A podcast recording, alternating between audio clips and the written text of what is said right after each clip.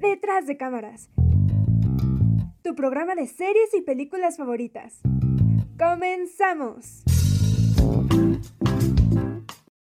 Esto es Detrás de Cámaras, tu programa de películas y series favoritas. Aquí Roberto Sánchez como siempre y bueno, hoy seguimos con nuestro especial del mes del terror y continuamos con algunas películas que son interesantes. De cuáles se tratan lo sabremos a continuación. Pero antes, presentemos el equipo el día de hoy. Mariam, ¿cómo estás? Hola, pues yo estoy muy feliz de estar aquí de nuevo y pues vamos a hablar de unas películas bastante interesantes, temáticas de las que habla cada una de ellas. Pero, ¿cómo estás, Mariana?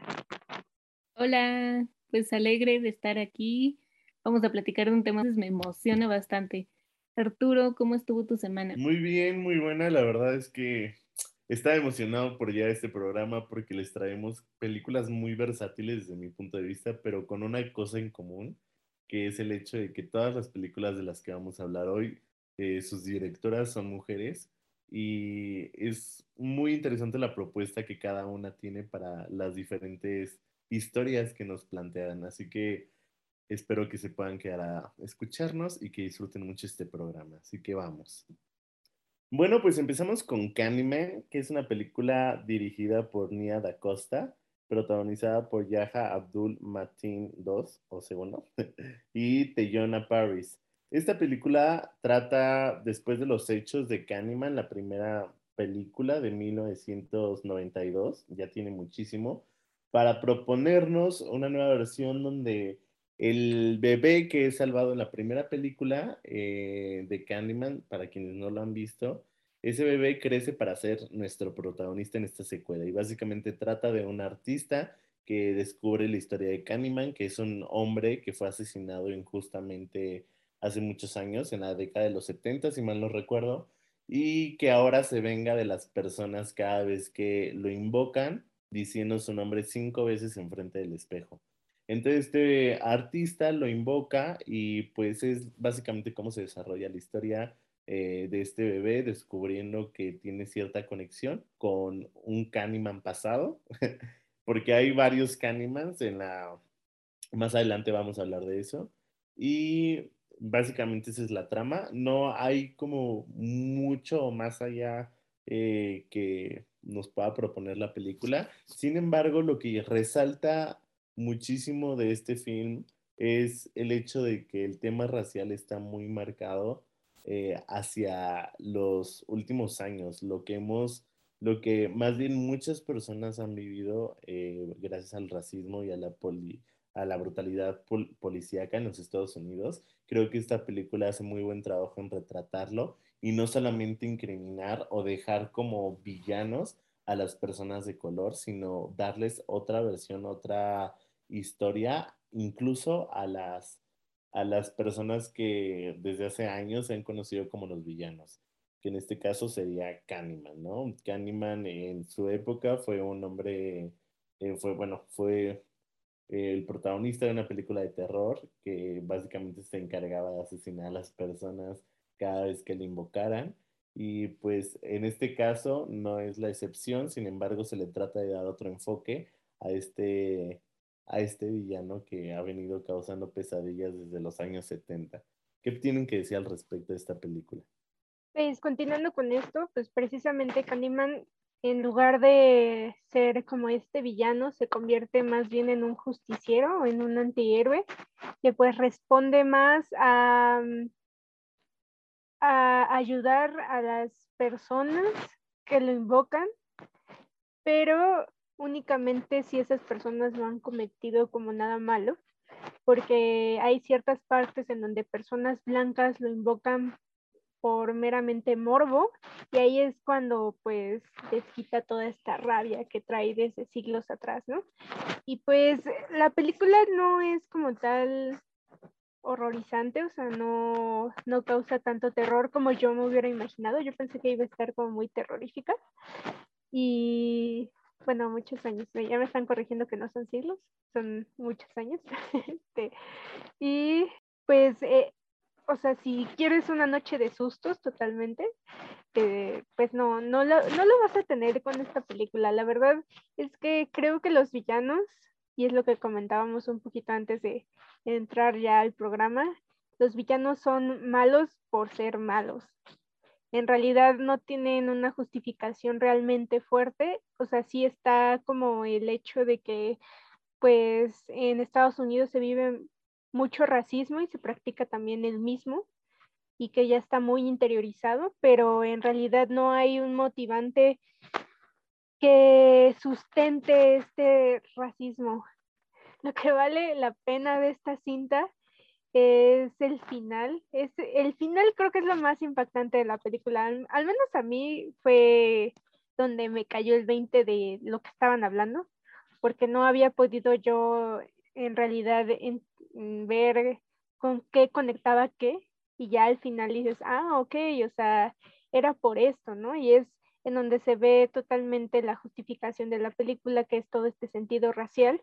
Y también, pues, los créditos, tiene, o sea, todo el arte que hay dentro de los créditos, que son títeres hechos de papel y que aparecieron también en los trailers, creo que es una belleza, totalmente laborioso, pero una belleza y creo que creo que hasta hubiera servido más como un un cortometraje que como una película, pero pero ¿qué más nos tienes que decir, Roberto?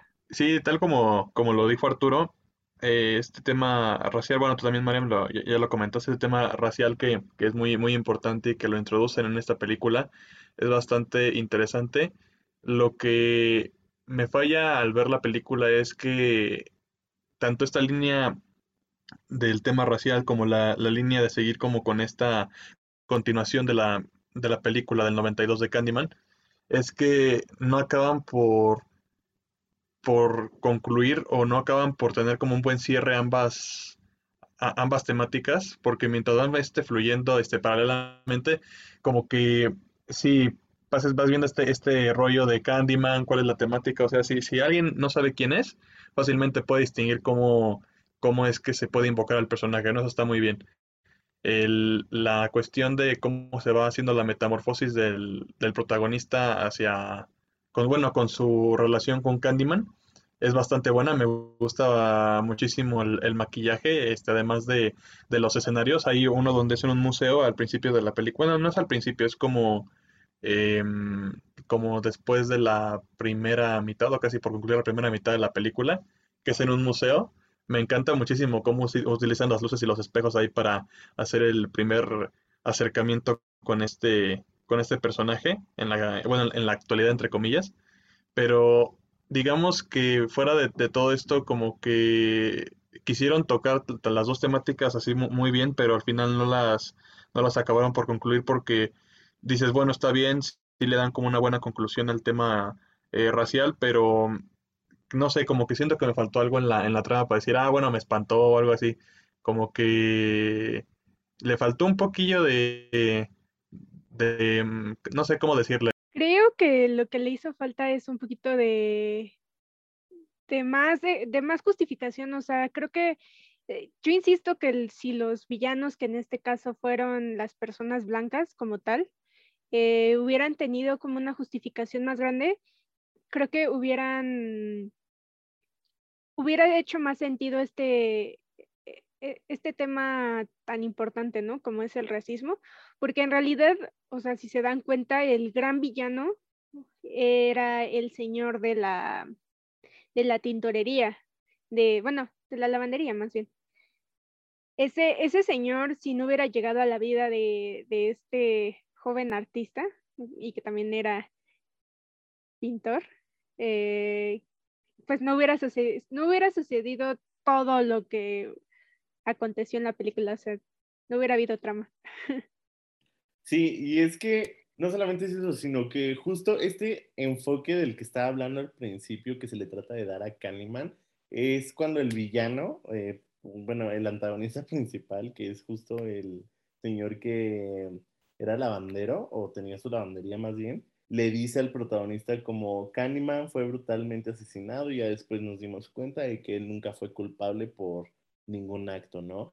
Y ya después se descubre más adelante en la película cuando el protagonista va a hablar con su madre que en realidad Candyman sí lo había escogido a él como una de sus víctimas cuando era bebé y se lo había robado y fue la protagonista de la primera película quien lo salvó y quien entregó en, en brazos al bebé a la madre. Entonces nos damos cuenta de que Candyman en realidad sí era alguien malo, era un antagonista como tal. Pero eh, algo que se va a entender también a lo largo de toda la película es que a lo largo de la historia han existido varios Candymans, no solamente es uno, y específicamente el que nos centramos eh, es el antagonista de la primera película de los, del 92. Eh, y esa, ese Candyman sí era malo, pero por ejemplo nos podemos fijar en otros Candymans que en realidad justo fueron brutalmente asesinados bajo una injusticia que no cometieron. Y eh, creo que es el punto central de la película. Sé que es un poco confuso, pero es el punto central de la película. Y pienso que tal vez se hubieran podido centrar más en esta, en esta brutalidad policíaca antes que eh, justo poner un racismo como no justificado, así como de la nada, más bien como muy esporádico en, cualquier protagonista blanco, hubiera sido más eh, entendible y hubiera sido muchísimo mejor desarrollo para mí. Y no es que me queje en absoluto, sino que más bien había como secuencias que eran muy predecibles y creo que esa es la falla de esta película, que todo es predecible y que sabes exactamente quién va a sobrevivir y quiénes no. Eh, y por ejemplo, hay una escena que me llama mucho la atención, eh, es de unas chicas que están en el baño, eh, son un grupo de amigas, de que adolescentes, y son cinco mujeres las que están ahí, cinco chicas, y una de ellas es asiática. Entonces, este, pues ya de que una de las chicas dice como, no, pues juguemos a esto del Candyman y pues vemos qué onda, ¿no? Y justo la chica asiática, antes de decir por quinta vez Candyman, decide irse. Y ya las termina, las demás chicas blancas lo terminan de decir y después entra una chica de color a la que buleaban, según. Y ya cuando entra al baño, se encierra en un casillero y obviamente las chicas de, blancas más bien las terminan matando este Candyman. Entonces dije como es súper predecible incluso a tal punto en el que no van a arriesgar matar a un personaje asiático o de color o incluso que fuera eh, de nacionalidad mexicana y que tuviera esos rasgos estereotípicos que ponen las películas norteamericanas de las personas mexicanas. Eh, porque no va con la temática de la película, o sea, tratan de hacer una crítica social hacia el racismo, pero más que una crítica termina siendo como, como algo que no sorprende, algo que no da mucho de qué hablar, más que justo esta parte de la brutalidad policíaca para mí. Y de hecho, justo estoy muy de acuerdo con Mariam, creo que lo que más sorprende es el final, porque eh, pareciera que se hace uso, se hace, se saca provecho verdaderamente del personaje de Candyman, al menos del nuevo personaje de Candyman que termina siendo el protagonista, para hacer justicia eh, sobre quienes han eh, perpetuado como este racismo por mucho tiempo, que es la policía, ¿no? Por tener como mucha autoridad.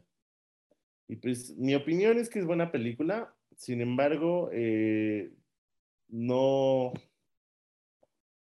no sé, no sorprende tanto, no va más allá de lo que, de la premisa principal. Sí, porque tal como lo mencionaste, se le da mucha prioridad a ese, tema racial, pero igual como es muy predecible, también durante toda la película después te das cuenta que todas las personas que eh, fueron víctimas de Candyman fueron este, de raza blanca. O sea, a decir como que dices, bueno, ok, está bien, está bien la, temática, qué bueno que la quisiste tratar, pero como que se puede tender como a, decir de, no sé, eh, malditos blancos, ¿no? O algo así como en esta cuestión, o igualmente retratar lo de la, lo de la policía, ¿no? Eso, está bien, pero lo que no, lo que quiero preguntarte a ti, Arturo, es nada más, eh, entonces, el personaje de, de Candyman depende en qué, en qué circunstancias eh, murió, es como va a actuar y al mismo tiempo depende cómo lo invoquen. Es también cómo va a, o sea, tanto esos dos escenarios significa cómo va a actuar, porque por ejemplo, como lo, como, en esta película, en, el, la parte del museo, lo hacen pues con una, en un ambiente como medio, pues de coqueteo, aquí todo este, bien este, sensor el asunto, ¿no? O de repente la que las chicas que de la escuela, o o, el final, o sea, de repente, o sea, dependiendo del contexto, tanto de cómo murió el, el, Candyman este, antecesor y, cómo lo invoquen es cómo va a actuar, o digamos que es diferente cada escenario. A eso no, no sabría cómo descifrarlo. Es que eso es lo que tampoco no entiendo tal cual, porque tendríamos que tener una explicación precisa de cómo se convierte uno en Candyman. Y probablemente lo expliquen en la primera, pero la verdad la primera la vi hace mucho tiempo y no me acuerdo. Pero en esta no se da como ese, ese desarrollo de cómo el protagonista, por ejemplo, que tenía buenas intenciones y que nunca, o sea, no, pongan ustedes que era, que actuó como antihéroe, ¿no? Pero no se da a entender cómo es que se hace esa transición de él simplemente pasar a ser una persona normal a pasar a ser el Candyman.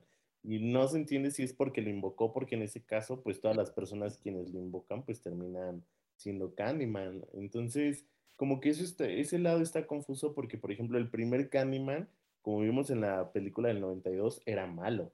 Y justicia como por nadie ni nada, o sea, él quería matar, ¿no?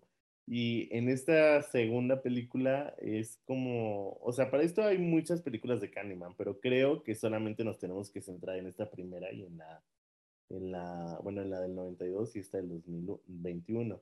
Entonces, viendo este, este lado de cómo esta persona termina convirtiéndose en, un, en una especie de, de, de, monstruo que hace justicia por, por quienes lo merecen, es como algo que no se explica, es algo que simplemente dejan ahí a la deriva. Y pues creo que al final del día el punto es disfrutar que al final la chava protagonista no muere. Creo que eso es lo único que puedo decir. Ahora sí que todo es gracias al poder del guion. No, pero sí, o sea, al final sí es una, una película buena. Y bueno, yo en el, yo en lo personal sí le, la, dejaré con una calificación a lo mejor de 7.5. Porque sí está bueno esta cuestión que, que, mencionas, pero como que a mí me faltó un poquito más. Pero no sé, Mariam, cuánto le pondría de calificación a la peli o qué le pareció. es que la veo muy difícil y creo que nada más decir, véanla por el final, pues no. Yo creo que nada más le pondría como una estrellita de cinco, así como diría Gaby Mesa. Entonces, sí, o sea, creo que toda la justificación racial, mm, o sea, con esto no estamos diciendo que el racismo no tenga alguna justificación, sino que no estuvo bien explicado y solo parece que los blancos son malos por naturaleza.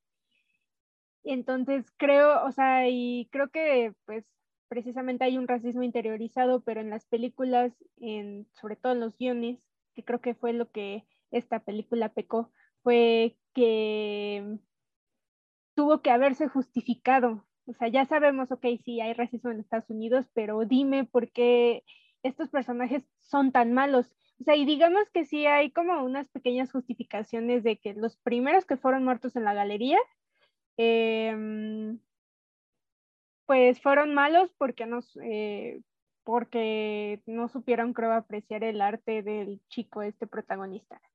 Y luego la crítica de arte también ya nada más quería, le tomó importancia a las pinturas de este artista porque, ¿cómo se llama?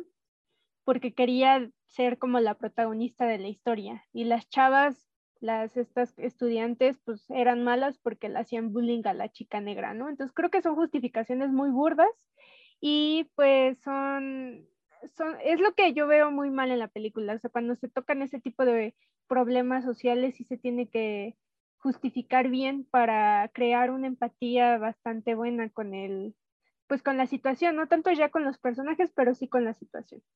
Pero, pues, ¿qué tal si les parece que pasemos con la siguiente película?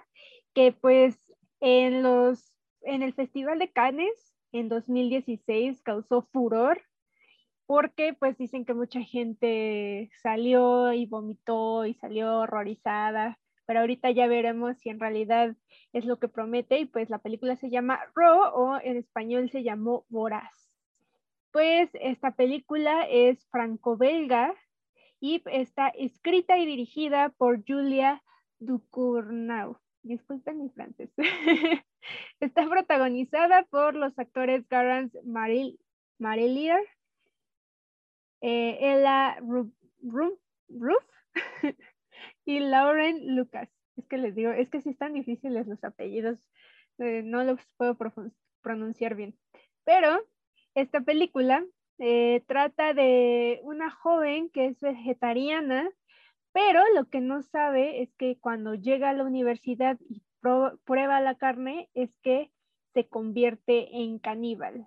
Bueno, en realidad hay más que decir sobre, como que no se convierte como tal, más bien se descubre que es caníbal y pues de ahí gira toda esta historia y pues está, está bastante interesante, pero díganme, si les hizo horrorizarse así como pasó en Cannes? Yo estoy de acuerdo totalmente porque este, creo que es más justo la, la emoción que crean en torno a esta película lo que le da tanta, tanto, tanto morbo, ¿no? Tan, lo que nos da miedo al principio al quererla ver.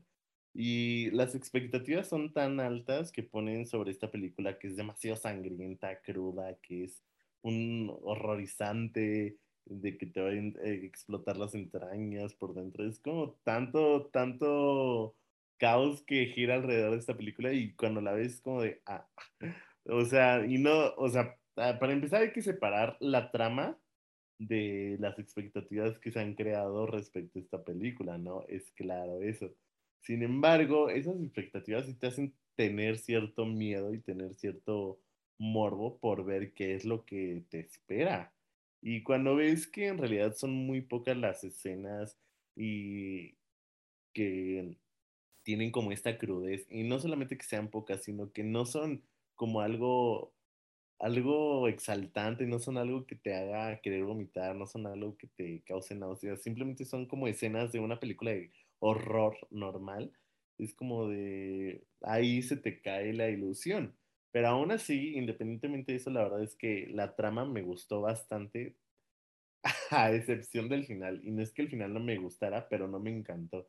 Porque creo que se desarrolla muy bien este, este autodescubrimiento de la chica, de cómo va experimentando ciertas vivencias que la hacen darse cuenta de que en realidad ella tiene un problema con, con la carne a tal punto en el que es capaz de querer comer carne humana, eh, porque descubrimos que no es el único personaje así, sino que también su hermana mayor tiene este mismo problema, pero su hermana mayor se las ha, se ha podido adaptar a, eh, en la forma en la que causa incluso accidentes a propósito automovilísticos para poderse comer a, a quienes no van a sobrevivir o no sé, incluso tiene como acceso a la morgue, que no se ve tal cual en la película que se coma cadáveres eh, humanos, pero eh, tiene acceso a la morgue y creo que eso también es un gran paro para la debilidad que esta mujer tiene por la carne. O ya al punto extremo, eh, al final de la película, la chica mayor, bueno, la hermana mayor, eh, termina comiéndose parte eh, del interés romántico de la protagonista, que es la hermana menor.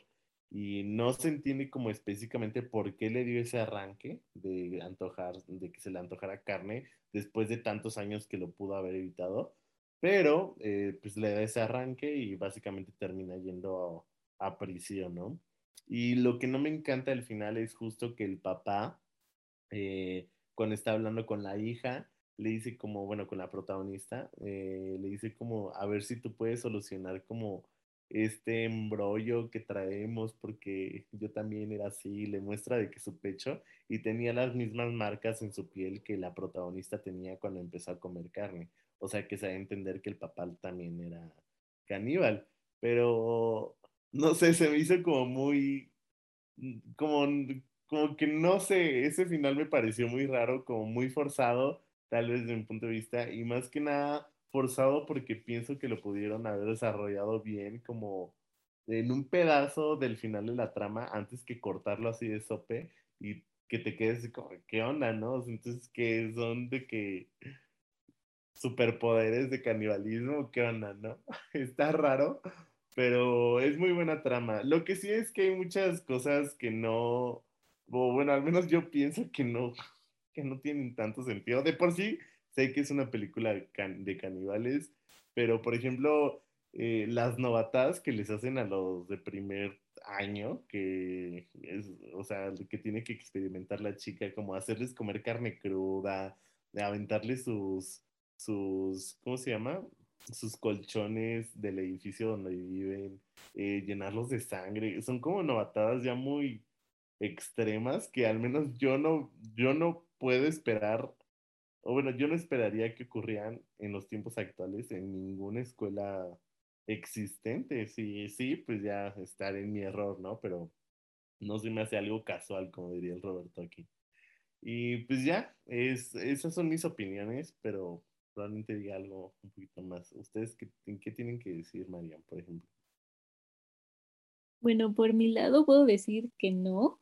O sea, justamente esa fue la razón por la cual la estuve evitando todos estos años, porque en su momento fue muy comentada pero justamente todo el mundo decía esto, que era súper fuerte, que era súper explícita, que casi casi no la podía soportar de lo, pues de lo sangrienta y todo que era. Entonces, todo este tipo de comentarios hicieron que no me dieran ganas de verla, honestamente, porque luego yo sí soy un poco sensible con ese tipo de cosas, o sea, con cosas muy explícitas o grotescas así, uh, prefiero evitarlas. Entonces, como que le di play con un poquito de miedo, pero pues ya cuando fue avanzando la película me di cuenta de que no. O bueno, ustedes ahorita me dirán qué piensan, pero honestamente yo creo que, son puras exageraciones porque no, no me pareció así mega fuerte que me fuera a desmayar ni nada. Es verdad que tiene un par de escenas ahí medio creepy porque estamos hablando de un tema que es de por sí creepy, que es el canibalismo, pero no, yo creo que fue más como publicidad o no sé, pero al menos yo no lo sentía así. Yo la película eh, es la segunda vez que la veo. La había visto primero en Netflix porque la habían subido. No tenía creo ni un año de haberse estrenado y pues la subieron. Entonces ahí pude verla y hasta la vi en la noche, lo cual no es común en mí ver películas de ese tipo. Y pues no, o sea, concuerdo con lo que dijo Arturo y Mariana, no es una película en la que te pares y digas, ¿sabes qué voy a vomitar? ¿O será que aquí en México vemos como este, cosas más grotescas? o ya estemos acostumbrados aquí en el programa, pero pues no, o sea, hay escenas, sí, explícitas de sangre y pues donde el maquillaje y los efectos especiales están muy bien trabajados, pero... Eh, de ahí en fuera no hay una escena donde digas, oh, por Dios. Creo que nada más la escena donde, em, donde se come, donde se ve parte del cuerpo de este interés amoroso de la hermana menor. Es el único que dices, oh, wow, sí se lo comió. este, pero, pero ya. Sí le dio sus atrancones. Ajá, se atragantó la hermana. se atragantó. Y no se lo comió de buena forma. Entonces, pues eh, creo que creo que es la única escena donde sí impacta y ya eh, ya como que cuando la vi por segunda vez pues dije no pues no o sea no está tan es que dice Mariana que se tomó muy en serio de comerse a su crush y pues sí la, la verdad es que sí. Pero, em, pero pues sí, o sea, creo que para mí es lo que estaba yo razonando, es que las escenas en donde la gente vomita o donde igual y la chica está comiendo como carne humana, pues si es como muy sensible esta gente, pues sí, o sea, sí puede llegar a, hacerte como que levantarte de tu asiento y decir, oye, ¿qué está pasando? pero hasta ahí.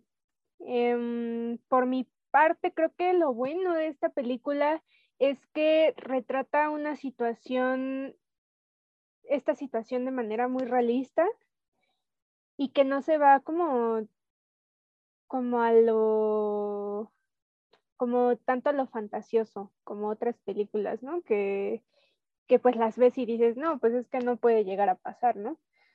Y creo que al ambientarse en un, eh, en una situación pues escolar, donde pues muchos de aquí estamos en la uni bueno, ya terminamos la universidad o ya pasamos por esta etapa, creo que podemos decir, bueno, igual sí podemos tener una compañera caníbal, ¿no?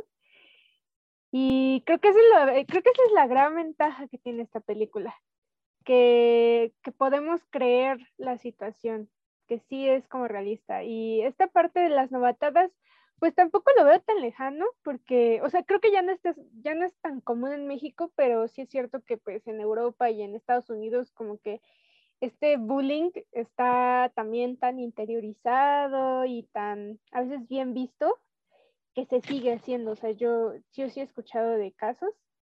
Y aquí en México creo que el más reciente fue hace como unos cinco o seis años de que se hubo una novatada en un, ah, en un equipo de, de fútbol, me parece, o de fútbol americano en una universidad y que pues los pintaron con pintura de aceite y pues a uno casi casi los matan. Entonces, digo, ya, o sea, como dije, ya no es tan común aquí en México, pero creo que en otros países todavía y, creo que esa subtrama también está interesante de ver, de cómo este bullying que tienen que, eh, que enfrentar estos, eh, pues, pues estos novatos, ¿no? Sí, yo tengo una contratesis, no, no es cierto. Pero la verdad es que eso de las novatadas no me lo esperaba, tal vez porque afortunadamente a mí nunca me tocó tener ninguna novatada, pero sí es como muy raro, me pareció como muy raro eso. Eh, o sea, entiendo que existían, pero como tú dijiste, o sea, en tiempos anteriores, o sea, ahorita ya como que no tanto, pero pues sí, probablemente en Europa sea otro rollo.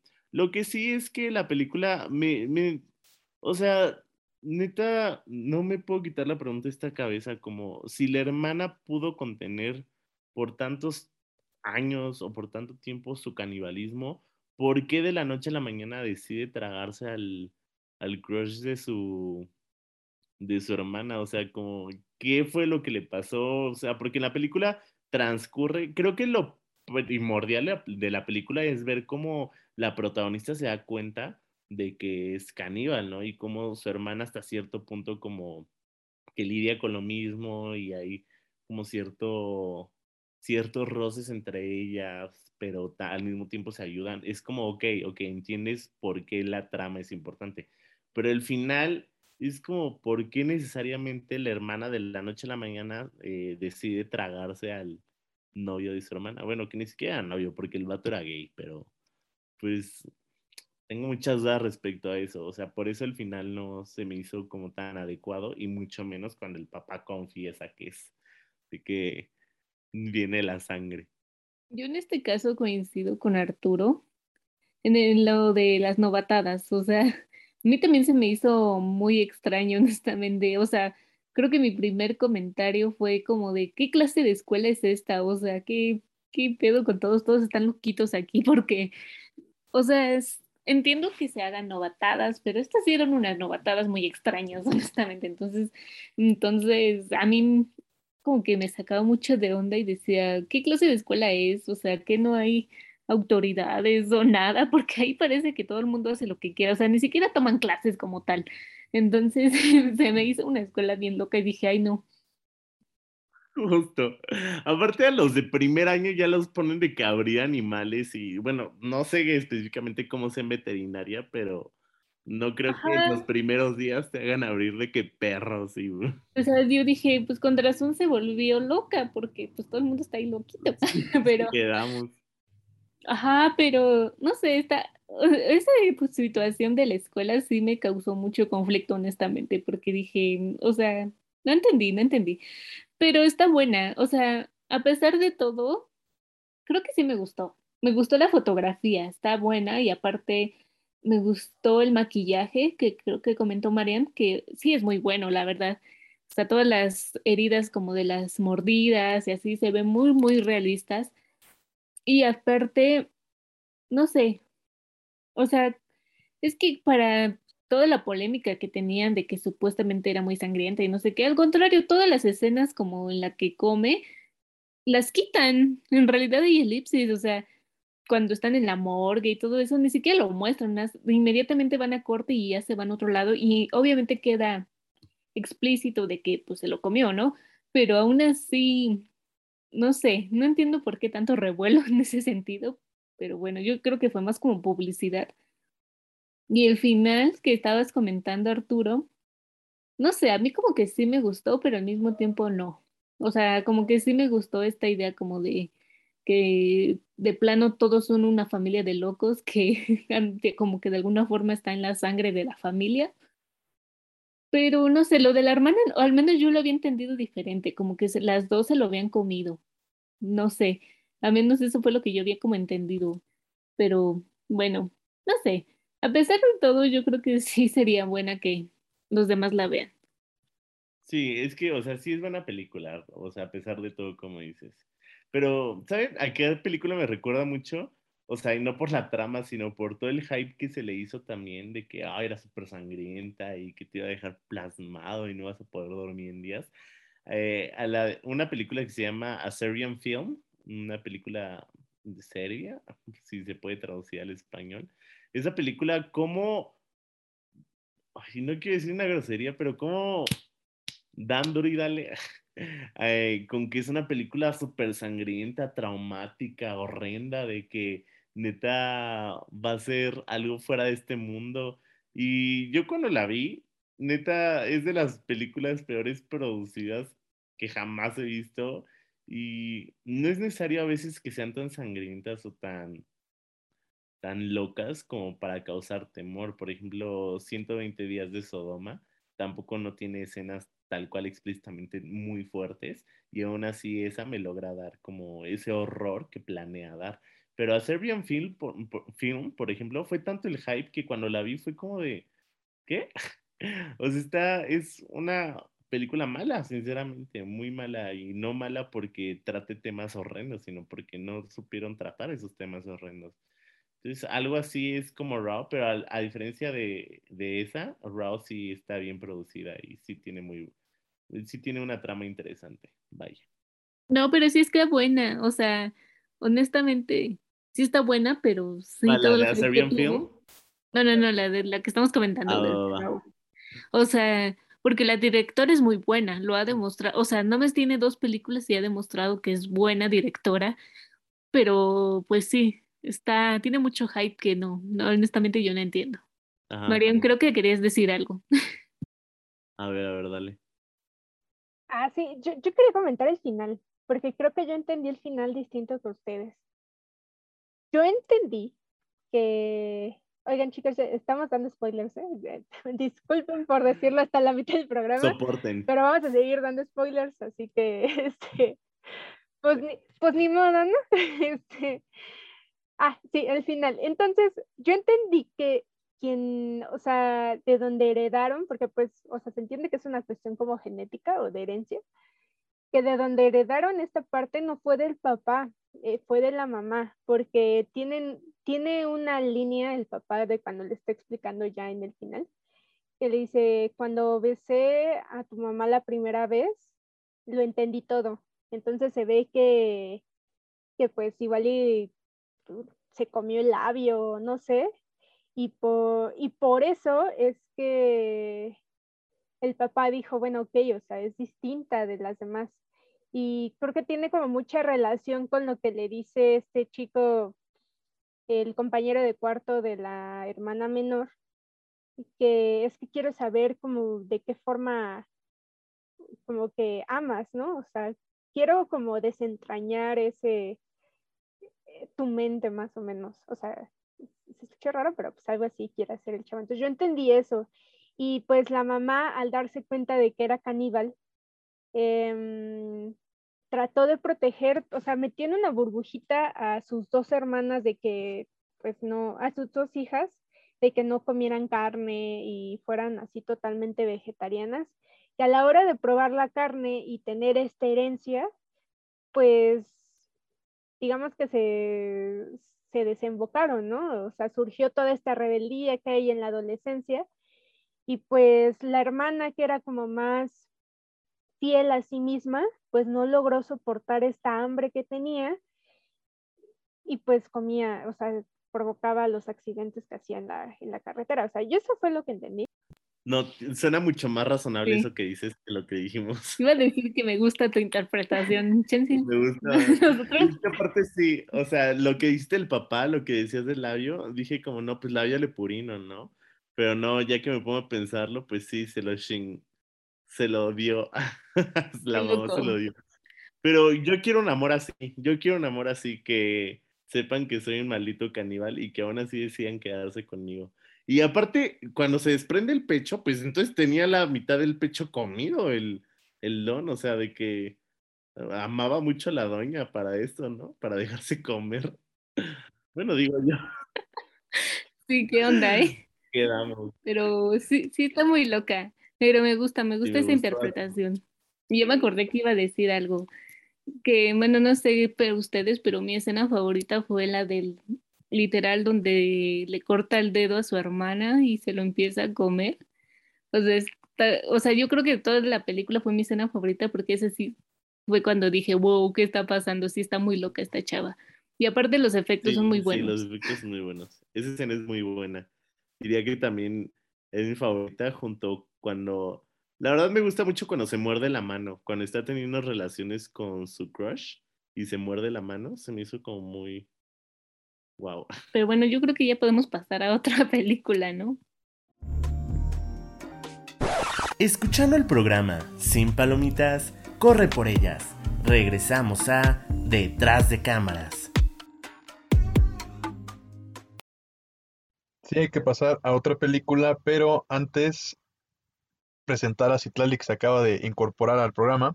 Citlali, ¿cómo estás? Y si quieres, introduce la siguiente película. Hola, pues eh, disculpen que me incorpore a la mitad del programa, pues ahí estaba en llamadas de negocios y esas cosas de adultos que ya nos tocan vivir, pero pues estoy, estoy muy bien, estoy muy feliz de, ya no me tocó hablar de las primeras dos, pero vengo a, a que cerremos con broche de oro, claro que sí. Y me parece que estamos, continuamos con una película que es muy, muy de culto. Bueno, faltan dos, faltan dos, pero vamos a cerrar con broche de oro las dos. Em, y vamos a hablar de Jennifer's Body. Eh, sí, ¿verdad? Confírmenme y ya le, le sigo. Sí, sí, sí. Y bienvenida, Sí. bienvenida. Ay, muchas gracias. Pues Jennifer's Body es una película del 2009 protagonizada por Megan Fox y que pues se ha encontrado en una controversia desde su fecha de estreno. Eh, es una película dirigida por Kanin Kazuma y eh, es un guion de Diablo Cody, que es, ese es su, seudónimo y su nombre es Brooke Busey Hunt. Eh, ella también es la guionista de Juno.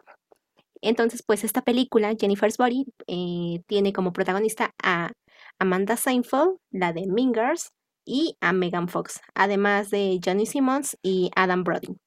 Entonces, eh, el problema con esta película o a lo que le ha llevado a muchas controversias es que es una película que en el tráiler, en la forma en la que se vendió, retrataba mucho como que la sexualidad aparente que iba a tener la película y que iba a hacer ver a Megan Fox como en Transformers, pero pues la sorpresa fue otra que trata de que a Jennifer, o sea, a Megan Fox, eh, después de ir a una tocada, a, conocer a un grupo pues de estos pequeños que van surgiendo en los pueblos de Estados Unidos, em, se encuentra con, pues como que se quiere ligar al cantante, el teatro, el lugar termina incendiado y con, por suerte escapan, ella y su amiga, em, su amiga Neddy, Niri.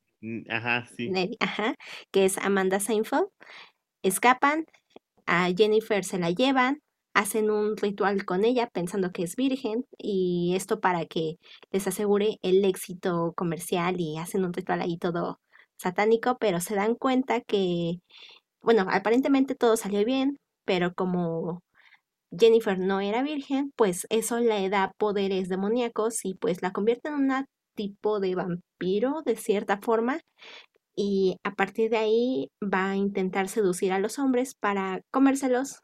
Entonces, pues ahí la controversia se iba a que por qué los seduce y, y se los come, o sea, por como que por qué los ataca, ¿no? Pero es una película que se ha convertido un tanto de culto y que se ha ido resignificando a lo largo de los años. Y pues no digo más, ¿qué, ¿qué me pueden decir de esta película? ¿Les gustó o no les gustó? A mí esta película es mi mantra. Esta película me forjó como bichota. la verdad es que yo soy muy fan de esta peli. Me acuerdo cuando la pasaban de que en el 5, si mal no recuerdo. Y siempre se me hizo como muy buena película, pero pues la veía pequeño y de vez en cuando. Hasta hace dos años que fue cuando la volví a ver bien. Dije como, por Dios, o sea, me cambió la vida. Y más que nada porque creo que tiene escenas muy icónicas y personajes muy icónicos y eso es lo que vuelve especial a esta película, que tal cual se supo dirigir bien y pudo darle un buen desarrollo a los personajes. Si bien no me encanta que al final Jennifer pues obviamente muere, spoiler alert, eh, creo que aún así logran convencerme con el final de que Amanda Seyfield, que es eh, la protagonista de, de o Neri, no sé cómo lo pronunciaban, este, se termine volviendo como la, la que ahora es el demonio, ¿no? Porque justo como el ritual sale mal, se le mete un demonio y para sobrevivir necesita estar comiendo constantemente carne humana igual que Ra, ¿no? Eh, la única diferencia es que Jennifer escoge a puros hombres para comer, eh, bueno, a lo largo de la trama, ¿no? Y más que nada escoge a hombres que ella cree que son, eh, para empezar, es una persona súper déspota y muy, ¿cómo se le dice? Condescendiente. Entonces, obviamente, a nadie lo trata como su igual y mucho menos a los hombres y a las víctimas que escoge pues son personas como súper inocentes que nada están ahí viviendo y que sí, creo que lo, al menos desde mi punto de vista lo que tienen en común es que son como despistados, por no decir otra palabra. Em, fuera de eso, la verdad es que me encanta el personaje de Megan Fox, es algo que cambió tal cual su carrera en muchos sentidos y que ahora la recordamos como un personaje icónico, o al menos yo la recuerdo así como un personaje icónico en esa película. Y aparte, las escenas que, que tiene son muy ad hoc al personaje que maneja, o sea, nunca, le, nunca se cae su personaje de los ideales que ella mantiene y tampoco los de la otra coprotagonista, Amanda Seyfield, Niri. Se me hacen se me hacen muy buenos personajes, muy buenos desarrollos. Y lo, lo, mejor de todo para mí es que tiene como un poco de comedia, ese, esa chispita que le da el toque final para que no la sientas tan seria. Sí, creo que la comedia hace que la película se vaya bastante, que sea bastante digerible. Y porque hay que admitir que pues tiene como un, eh, un trasfondo bastante, bastante turbio, o sea, finalmente el hecho de que eh, esta banda de rock haya secuestrado a Jennifer, que es esta Megan Fox, y la hayan matado, o sea, creo que es un trauma bastante, bastante fuerte que supieron abordar de tal forma que pues no, no te impresionara tanto, o sea, no dijeras, oh, por eso, como pues en otras películas, ¿no? O sea, creo que esa forma de sobrellevarla tan, mm, pues no tan calmada, pero un poco más eh, disuelta hizo que, que pudieras disfrutar un poquito más la película y que fuera como para todos los públicos, porque también hay que mencionar que pues, o sea, vendieron la película como una película, vendieron la película como una cinta como de colegialas sexys y eso, y pues no, o sea, nada que ver, es una chava que pues también dentro de este egocentrismo que tenía, eh, pues era como muy, tenía muchos miedos y muchas inseguridades y que pues no, no los lograba, los lograba cubrir con esta, con esta personalidad tan ególatra, ¿no? Y que en realidad pues estaba celosa de su mejor amiga, porque su mejor amiga pues era la que llevaba las mejores calificaciones. Hasta se ve que su mamá pues tiene un mayor interés en su hija y pues también en que pues tiene como pues yo siento que hasta un novio fijo, o sea, también como que se lo envidia eso. Entonces, como que hay ciertas situaciones que logran abordar y que creo que tienes que ponerle mucha atención para darte cuenta, ¿no? De que las están em, eh, hablando. Y creo que los, los hombres que se logró comer no eran tan, tan, tan, tan inocentes. O sea, tan solo el novio de esta Nidhi era súper tóxico. O sea, se ponía, se puso celoso del otro chico que era emo o Darks, no sé cómo se le llamaba, se, se, ponía celoso así como de todo y como que la quería manipular. Y también el, eh, el futbolista, o sea, por mucho que estuviera triste, pues también dijo, bueno, pues me voy a dar a, a Jennifer. Entonces, como que creo que como tal no eran como como peritas en dulce, pero ¿qué tienes que decir, Mariana? Esta es la primera vez que yo la veo. Ya la había escuchado, pero no, nunca la había visto, no sé por qué. Y no sé, como que no tenía tantas expectativas, la verdad, pero al final se me gustó. O sea, fue muy divertida, porque para mí es como una película adolescente mezclada con terror y también tiene tintes de comedia, entonces tiene como ahí un buen equilibrio entre esos géneros. O sea, fue como ver Mean Girls, pero con terror, no sé, al menos así yo lo sentí, porque tiene obviamente todos estos clichés de adolescentes, de la chica popular que es porrista y la chica que es supuestamente como la nerd y la fea, que supuestamente sería el de el personaje de Amanda Seyfried y no sé, o sea, tiene esos clichés, pero aún así como que mm, me funcionan, ¿saben? No, tampoco me parecen malos.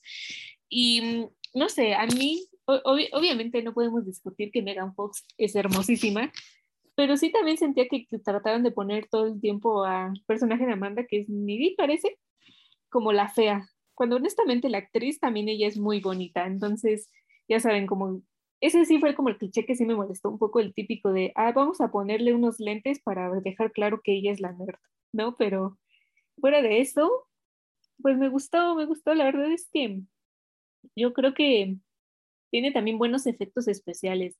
No sé ustedes, pero tiene, sobre todo en, en la Mega Fox, como ya poseída, en donde está como atacando y se le ven como, como unos dientotes. O sea, todos esos eh, efectos a mí honestamente me gustaron bastante. Me parecen que son muy buenos.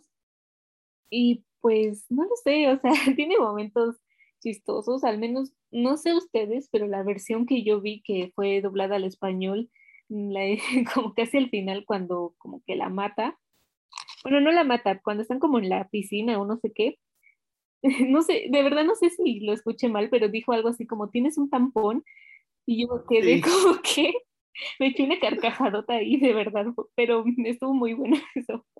Por eso me gusta tanto la peli, como que es muy de, es muy icónica, tal cual. Sí, la verdad sí, aparte, no sé, me gustó todo. Y también me gustó el final.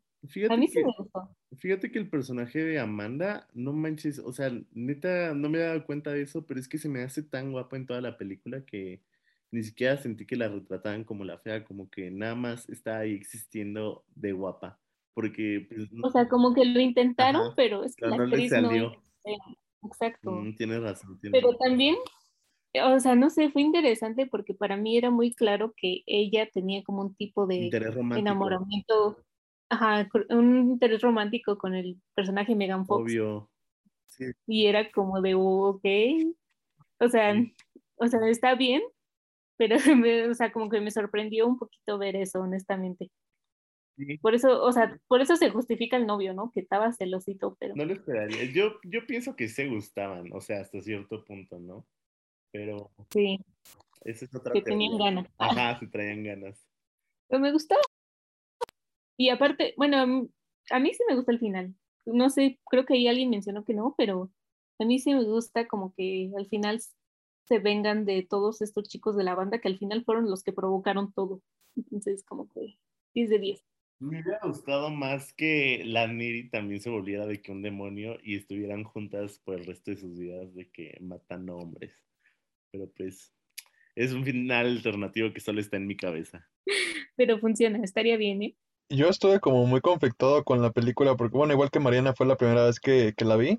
Y al inicio, pues ya conocemos a las, a, las protagonistas el rollo escolar y todo, pero cuando comienza lo de la camioneta, bueno, cuando pasa esto del incendio y que se separan este, las, las amigas y de repente ya encuentras este, toda ensangrentada y, y que vomita este, pues petróleo o algo así la, la Megan Fox, como que me saqué de onda porque dije, a ver, a ver qué pasó aquí que no me enteré. Y como que toda la película dije, o sea, ¿qué, o sea, ¿qué pasó aquí? ¿Cómo, se, cómo fue que se le, que, que, que fue esta posesión demoníaca? ¿Cómo, qué pasó de, de lleno? Y como que toda la película dije, no, esta, esta, esto no, esto no me está gustando.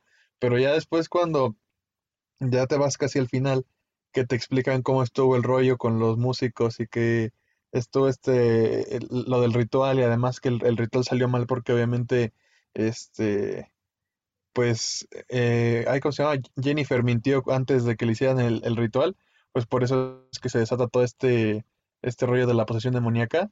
Sí, o sea, concuerdo con que el final es una joya porque digo, sí, o sea, se lo merecían los chavos, porque sin- de no ser por ellos, pues todos hubieran vivido felices por siempre, entre comillas, con sus toxicidades, pero felices.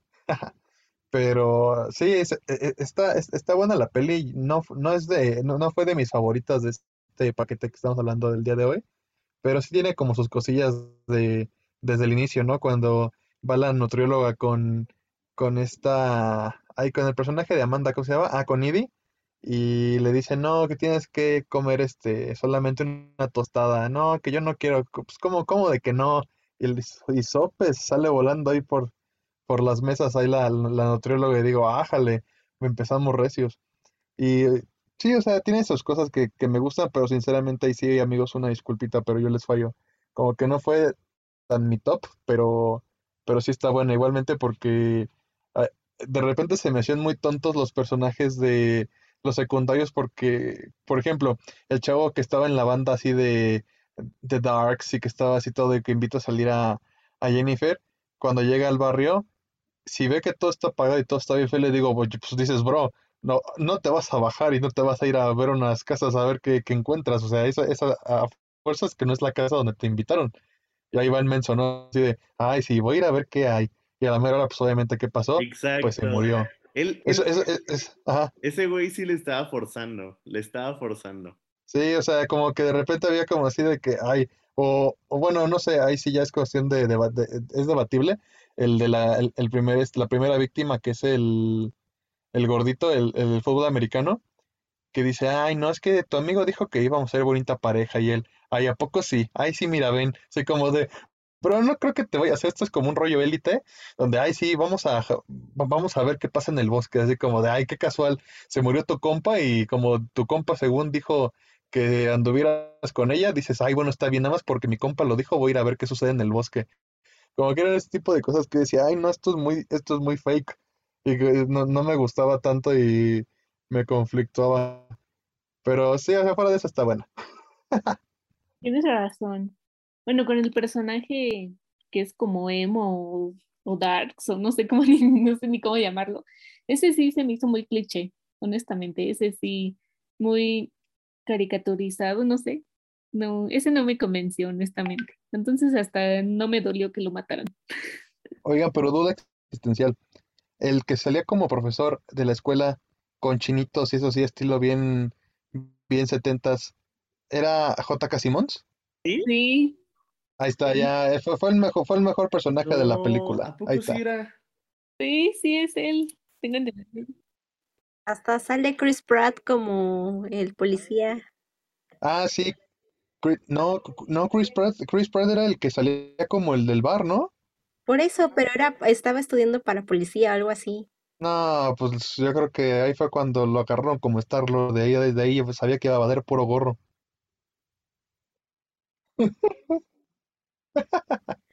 Pero, pero sí, justamente esta parte que estás mencionando de que los hombres eran como que muy, muy tontos y, o sea, los tomaban como que fáciles de matar, pues es de lo que viene diciendo Mariam, ¿no? De que este, la película se vendió, la vendieron como de colegialas y, ay, para cumplir como de cierta forma con las fantasías, pero al ver que no era eso y que era para, pues, matarlos, pues ahí fue cuando en su momento la crítica la destrozó, el público también, pero se ha ido como re- reivindicando. Y, y yo en lo personal tampoco había visto esta película y a mí me encantó. A mí, me, a mí también me fascinó. Yo dije, ¿por qué no la conocía antes? Eh, es una película en la que vemos, sí, todos estos clichés, pero son clichés combinados con el terror de una forma bastante entretenida. Y, pues no sé, es como que una comedia muy, muy de los 2000, se siente muy, muy 2000era. Entonces, pues podemos ver un poco de cómo se iba a presentar la visión del terror llevada desde, aparte de que pues está llevada desde la dirección y la escritura de, de mujeres, pues también protagonizada y siendo las malvadas, sino como que las víctimas que tienen que salvar. Ahora ellas son las que salvan o las que contra las que luchan. Entonces, yo sí recomiendo esta película. está muy, muy divertida. Sí, 10 de 10. Sí, para pasar el rato yo digo que está bien, honestamente. Sí, yo también digo lo mismo. Yo, yo también no había visto la película hasta ahorita, no, no me había llamado la atención porque yo decía, ay, es que han de ser como de chicas básicas, ¿no? Pero creo que tienen un trasfondo bastante bueno. Y sí. eh, no, no, pues no son, o sea, están cagadas, pero así como las chicas tontas que se mueren al principio, pues no, o sea, digamos que sí hay acción entre medios y, y eso es lo que a veces se le aplaude a estas nuevas directoras, bueno, más bien a las a las directoras y guionistas que por lo menos ya este, ponen una justificación dentro de los personajes femeninos y que se hacen unas nuevas narrativas, ¿no?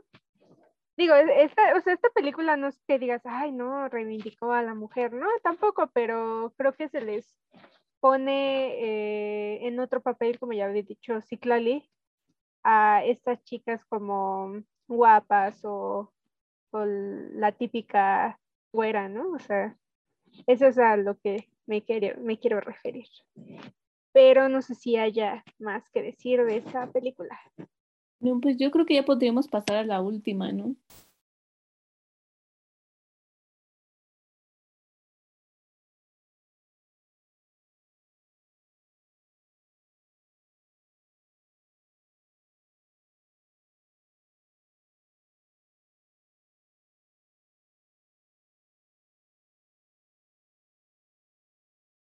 Y la última película de la cual vamos a hablar el día de hoy es Una chica vuelve a casa sola de noche.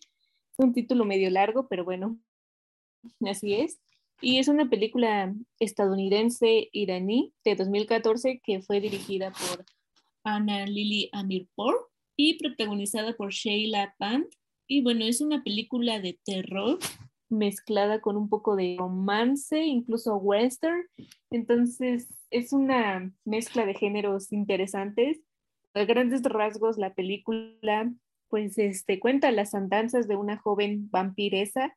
La vemos ahí caminar por la noche en la ciudad que se llama Bad City, que es obviamente una ciudad ficticia, pero se desarrolla en este contexto iraní. Entonces, pues ya vemos a esta joven matar a todos los que puede. Entonces, no sé, ¿qué, ¿qué, me pueden decir de esta película? ¿Les gustó o no? ¿Qué, qué piensan? Esta fue una de mis películas favoritas de, de todas las que vimos. Eh, es una sorpresa, es una película de iraní eh, que se desarrolla en Bad City. Bad City, una ciudad ficticia, escrita y dirigida por Anna Lily Amirpur. Y pues entre las curiosidades de la película es que aunque se desarrolla en, pues en Bad City, ahí en Irán, eh, pues la verdad es que fue rodada en Estados Unidos, en California, pues por falta de apoyos y pues tuvieron que hacer todo el ambiente, todas las locaciones, se construyeron muchas cosas, tuvieron que sustituir parte de los pósters, eh, pues hacerla muy, muy al estilo que querían. Aparte de que está filmada pues completamente en blanco y negro y la fotografía destaca como algo bellísimo, bellísimo que, que está en esta, en esta cinta. Y pues nos cuenta la historia, como ya bien dijo Mariana, de una especie de vampiro que pues va por las calles acechando principalmente a hombres, pero como que su, su estrategia como que llega a ser a hombres que están violentando, atacando a alguna mujer y en el proceso termina enamorándose de un chico y, pues su primera interacción es este chico completamente drogado, eh, viene de una fiesta de disfraces, está vestido de vampiro, entonces es como que se presenta de yo soy un vampiro y ella es como que, ah, tú eres un vampiro, yo soy un vampiro y sin decir diálogo, solo con sus miradas, solo con, con sus actos, como que empieza una complicidad muy bonita en esta historia de como de unos amantes. Y, y pues la, la, película va rodeada de muchos elementos eh, bastante interesantes, como que de el contexto iraní, porque pues vemos a, a, personas que están completamente marginadas o que están como que condicionadas a su historia, a, lo que son. Hay una mujer que es prostituta, hay un hombre que es como un gángster, pero es más bien como un proxeneta.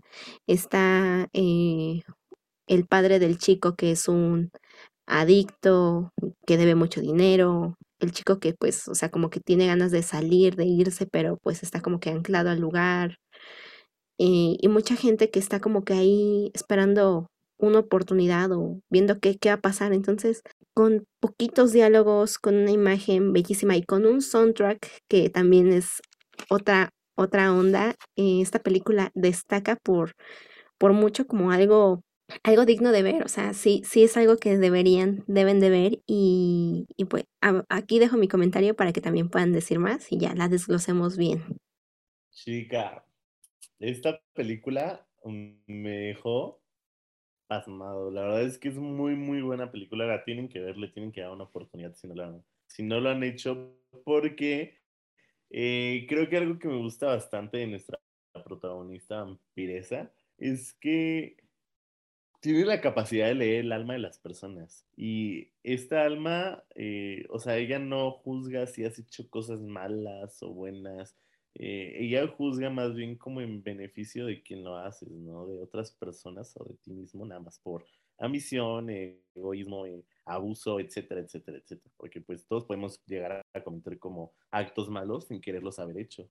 Pero lo que me gusta de ella es que sí es como esta justiciera que sacía su hambre a través de, de personas que sabe que de verdad vale que, ya no, ya no sigan existiendo por las cosas malas que han hecho, pero en beneficio propio, por egoísmo, por, por simplemente actuar de mala manera, con esa intención. Eh, y, por ejemplo, me gusta bastante que cuando conoce al chico, pues obviamente su primera impresión es querérselo comer, pero el chico, como está drogado, es como, pues vamos a pasarla bien, relax, terminan como eh, teniendo esta pequeña amistad para después llevarla a algo más. Y creo que se me hace algo muy noble por ambas partes, tanto el chico queriendo buscar una escapatoria de todo su mundo como tan, eh, tan volteado de cabeza, como de la chica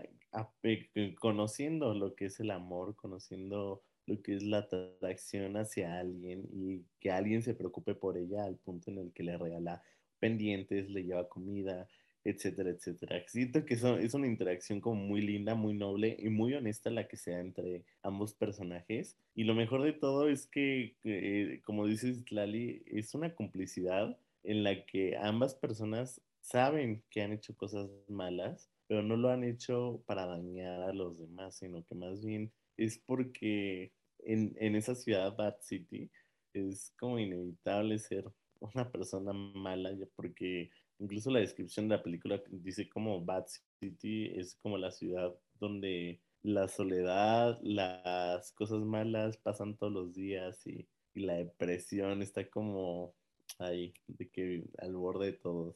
Y eso, eso me gustó bastante de la peli y encima que le den este toque blanco y negro, porque la dirección y la cinematografía que se lleva a cabo, junto con el soundtrack, como mencionaba mi compañera, uf, hacen una maravilla con esta película, de verdad le dan una esencia eh, primordial que simplemente no es, es adictiva, o sea, te deja atrapado, atrapado, atrapado desde el primer momento porque eh, se nota que lo hicieron como con mucha profesionalidad y, y, que supieron tal cual como adecuar los colores blanco y negro para que pudiera funcionar bien esta película. Y lo mejor de todo es que tiene escenas que sí dan miedo. O sea, no te presentan a la, a la protagonista, a la vampiresa, como el peor enemigo como el monstruo más aterrador, pero tiene escenas que sí son como de wow, o sea, como un poquito crudas y no sé, maneja ese pequeño eh, terror y horror que tiene de manera muy adecuada. No, bueno, pues antes de, eh, bueno, de contestar la pregunta que, que dices, yo quiero decir que, así, eh, bueno, es de las, bueno, mejor dicho, es la mejor película del paquete de, de pelis del día de hoy, porque sin duda alguna contiene un montón de, de tecnicismos de, no sé, o sea, se, se volvió una de, de las pelis que más me ha gustado de, de este género porque involucra muchísimas cosas e igualmente como, como ya lo dijeron ustedes, tiene como todo. O sea, tiene, lo que más me gusta es el eh, cómo juegan bastante con, con el tiempo, porque algunas escenas, eh, por ejemplo, mi, favorita que es cuando los protagonistas se encuentran y el chavo está como observando un, un poste de luz y, y llega esta chica y al, y al principio todos cuando la veían era así como que se sacaban de onda porque después los empezaba a seguir y les daba como terror.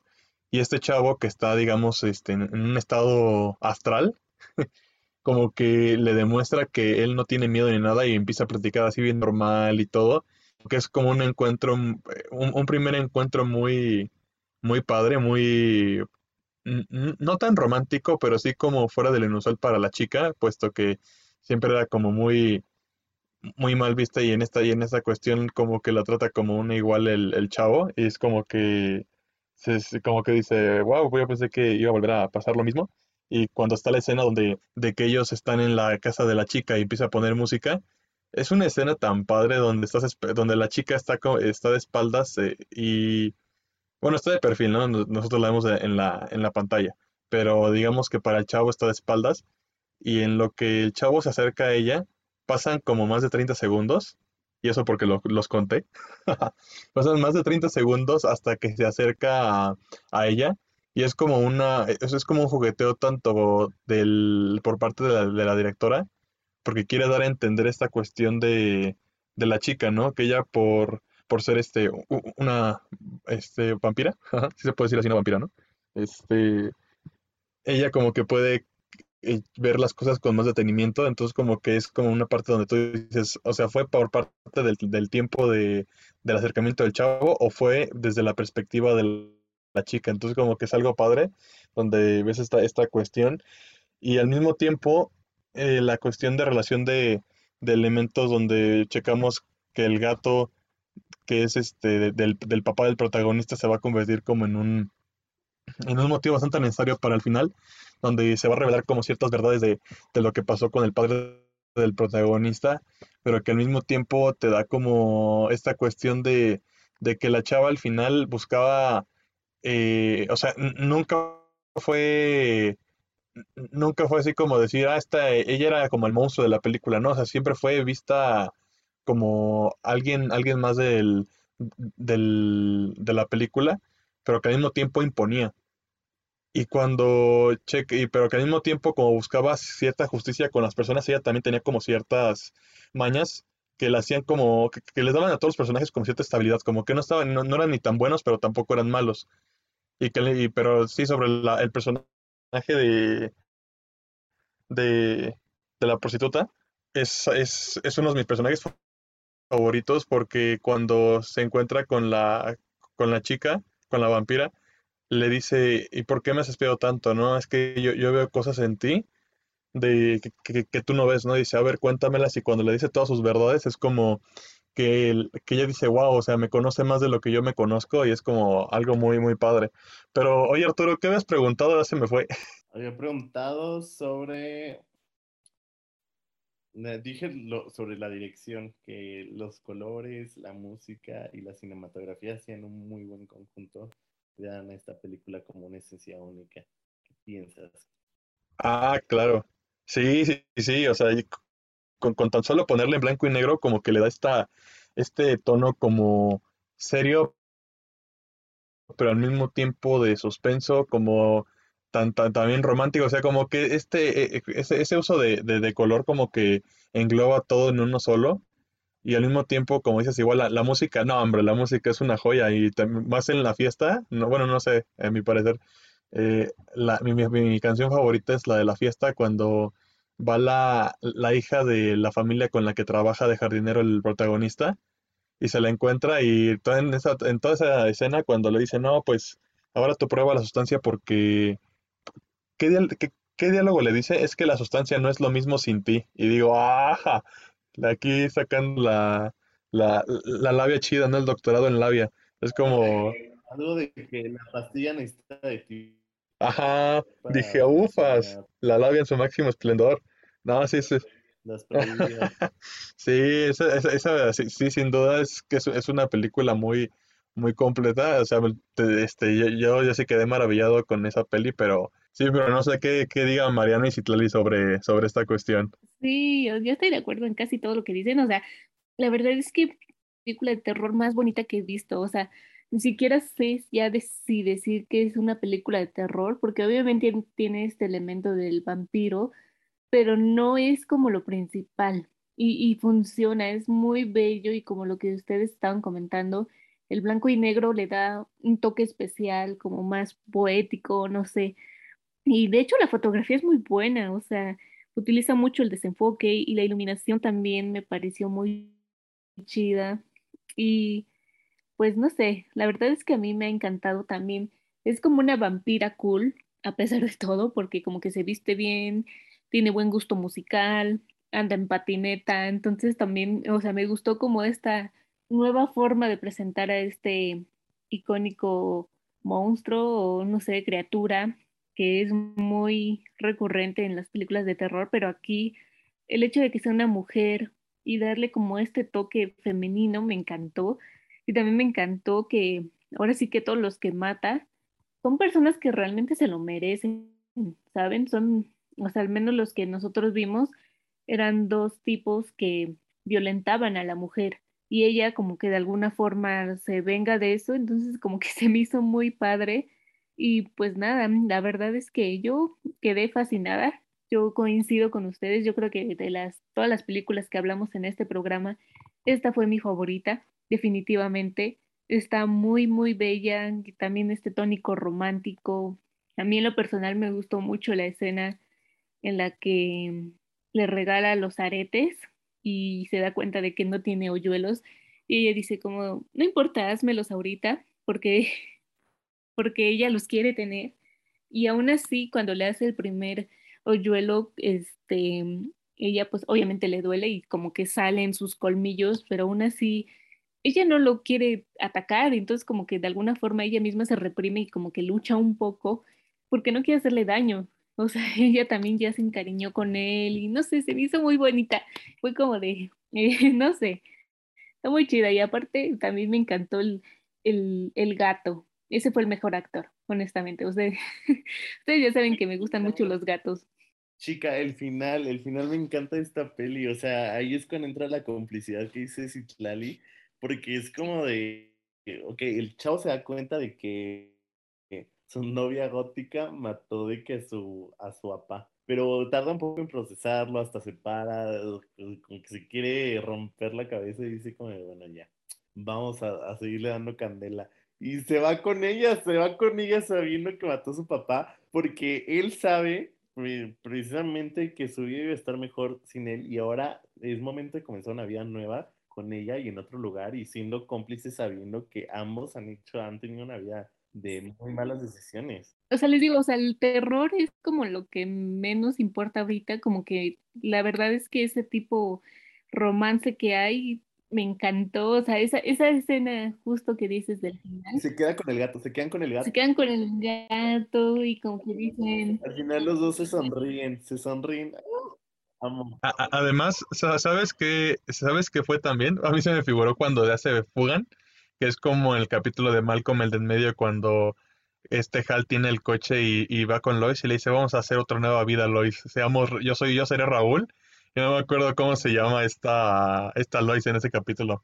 sí, sí, sí, yo sé cuál te refieres. Sí, no, pero sí, el, el, el gato sí se rifó en la última escena. La verdad, yo en algún momento dije, ¿cuántas veces, a, a lo mejor yo dije, ¿cuántas veces habrán gra- grabado esa escena do- cuando el chavo se sube este, nuevamente al, al coche Sí, ¿verdad? y el gato como que quiere, co- como que lo voltea a ver y es así como de me subo en él o no y yo dije no, no, no te subas por favor y como que no, se le queda la expectativa y dije ah, se rifó el gato. Oh, el mejor actor fue el gato. El mejor actor fue el gato. Me Sí, encantó. Bonnie and Clyde. Bonnie and Clyde versión, versión 2016. Salió en esa, ah, no, 2014. Versión vampiros. oye, no, sí, pero cuando dijo Mariana igual lo de la patineta, ay, amo la escena cuando le dice este, este chavo a la, a, a la, a la chica, ¿no? Le dice, Ay, que no puede caminar. ajá, y, y- y es que estoy sentado porque ya no me puedo parar, algo así le dice, le dice, y ella así, eh, pues, ¿qué ahora cómo le hacemos, no? Y va por la patineta y se lo lleva, y digo, ay, güey, ya, por favor, ya cásense. Yo los estaba súper shipeando y era como que, wow, los amo. Ay, sí, y justo por esas escenas eh, y como que el contraste de como que este romance y las partes donde se supone que nos debería de dar miedo, que es cuando está como de vampiro matando, pero también tenemos las partes donde pues están los vatos ahí atacando y siendo pues así como siempre han sido unos pues ahí abusando, ¿no? Pues eh, me recordó mucho a la película de Vuelven, la que hablamos hace unas semanas, en donde pues lo más aterrador no era como lo paranormal o lo que pasaba, o sea, lo aterrador era lo que pasaba en, en la realidad y, y que hay que tenerle más miedo a los vivos, a, a los vivos que a los muertos. Y ¿Cuál amiga? la de Vuelven, Cuando hablamos de cine mexicano y terror, ¿La vimos? la de los niños. La de los niños. Ah, va- ah, sí, sí, sí. Y, o sea, a mí me recordó porque en esa película estábamos diciendo mucho de que pues era como que muy bonito la amistad, cómo ellos iban pues buscando dónde vivir, cómo convivir y que lo feo, o sea, no daba tanto miedo las partes paranormales y que daba más miedo como la la la vida de los pues de los narcos, ¿no? Y que acá pues no da no da miedo, no no intimidaba ver como que, que estaba atacando a hombres porque pues era como que, como ya dijeron, que se lo merecían y que pues estaba haciendo más un bien que un mal y, y o sea, a mí como que me recordó mucho esa parte y también es como que un vampiro muy, muy moderno, este vampiro, no sé, un vampiro millennial y, y de hecho se supone que tiene como 200 años la chica y hay, hay un cómic. Se supone que cuando salió la película sacaron también un cómic que profundiza en la historia y, y van diciendo como que sus nombres, eh, qué pasó con ellos después. Les, les debo el dato de qué pasó, pero hay un cómic y lo pueden buscar si quieren. Se casan, solo responden eso. Ay, no sé. Ojalá que sí. Se, que, se, queda en continuará. tienen vampiritos. Ay, es que sí quiero eso. Ay, qué cursi, pero sí. Es que sí es un terror romántico muy, Ay, es la película de terror más cursi. sí, muy, muy bonito. El, igual el único personaje que dije, híjole, se la pasó bien mal fue el niñito. ¿Verdad que sí? Porque primero pide dinero y le dicen, no, no hay, a la vuelta. Y luego, la- De hecho, hay una escena donde ella como que parece que lo va a atacar ajá, y yo me quedé como de, ¿por qué lo vas a atacar? Él no ha hecho nada. ajá, le dice, "Te- este, ¿eres, eres bueno o malo? Y dice, soy bueno, dime la verdad. No, soy bueno. Ay, o sea, ya, ya, ya estamos entre compas, dime la verdad. No, pues que soy bueno. Ya dime la verdad. Así como de, pues, bro, ya te dijo la verdad. ¿Qué quieres que te diga que no? Exacto. Y, y es como que él no ha abusado de nadie ni nada. Sí, pero ¿sabes por qué fue? Porque le quería quitar la patineta. Exacto. Y yo dije, ay, qué ganda, ya le quito su patineta. Tenía que transportarse. Nos re- Esa escena nos regaló después una escena muy bonita, ¿eh? Entonces no, no nos podemos quejar. Sí, pero yo dije, ¿qué culpa tiene el niño? Es que Encima quedó traumado el niño. Ay, sí, vio muchos cuerpos, pobrecito. es una, es, es una herramienta que nos ayudará más tarde. Exacto, pobrecito, todo el mundo le fue bien menos al niño. Mira, al menos podemos asegurarnos de que creció siendo alguien bueno. Gracias al trauma que le dejó la vampiro. No lo sabemos. Sí, porque dijo que la vigilaba todo el tiempo. Y el niño, ah, Si no eres bueno, viene el vampiro por ti. Santa Claus. Como Santa Claus que Pues 10 de 10, que es mi película favorita junto con la de Jennifer's Body. Es, son muy buenas pelis, me quedo con ambas. Quiero lo que ellas tienen. Sí, o sea, si quieren ver una película que no va a dar tanto miedo, que van a ver una historia de amor muy bonita, que van a ver un vampiro modernizado y además una fotografía y una imagen bellísima ah, y un soundtrack muy, muy, muy bueno. Esta es la película que están buscando. Bueno amigos, esto es todo por hoy. Gracias por acompañarnos y tenemos más programas del especial de Halloween y no se olviden de seguirnos en nuestras redes sociales, que es Facebook como detrás de cámaras MX. Subimos videos, recomendaciones, curiosidades y muchas otras cosas más, así que síganos para estar al tanto del mundo del entretenimiento y pues amigos den sus redes sociales. Bueno, pues a mí me encuentran en Twitter con, con z arroba soy Sidley y en Instagram como Sidley-23. Pues recomendarles todas las películas que se hablaron el día de hoy. Y pues nada más. Eh, Mariana, ¿cómo te encontramos?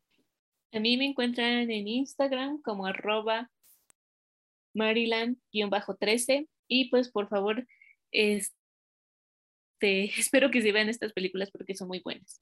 Y Arturo, ¿a ti cómo te encontramos? A mí me pueden encontrar en Instagram como m.arturo Vázquez y sí, concuerdo con Mariana, ojalá puedan ver estas películas. Eh, nos vemos a la próxima. ¿A ti cómo te encontramos, Roberto? A mí en Instagram me encuentran como arroba roberto.saga, igual ya saben, cualquier sugerencia, recomendación, cualquier cosa que, que quieran que tratemos en el programa, e igualmente recomendarles las películas del día de hoy, las de programas pasados y en especial de, del día de hoy, la de esta última que hablamos, porque es una joya. Y por último, Mariam. A mí me pueden encontrar en Instagram y en Twitter como Mariam-LMG y pues sí, vean las películas, no puedo decir más. Siempre es un cambio de perspectiva ver de otros países y de otros directores no tan conocidos o que no son películas tan conocidas, entonces aprovechenlas, véanlas, ahí están por todas partes, ya saben cómo encontrarlas en el bajo mundo del internet. Y pues sin más que decir, pues adiós. Nos vemos a la próxima. Bye. Detrás de cámara se despide. Corte y queda.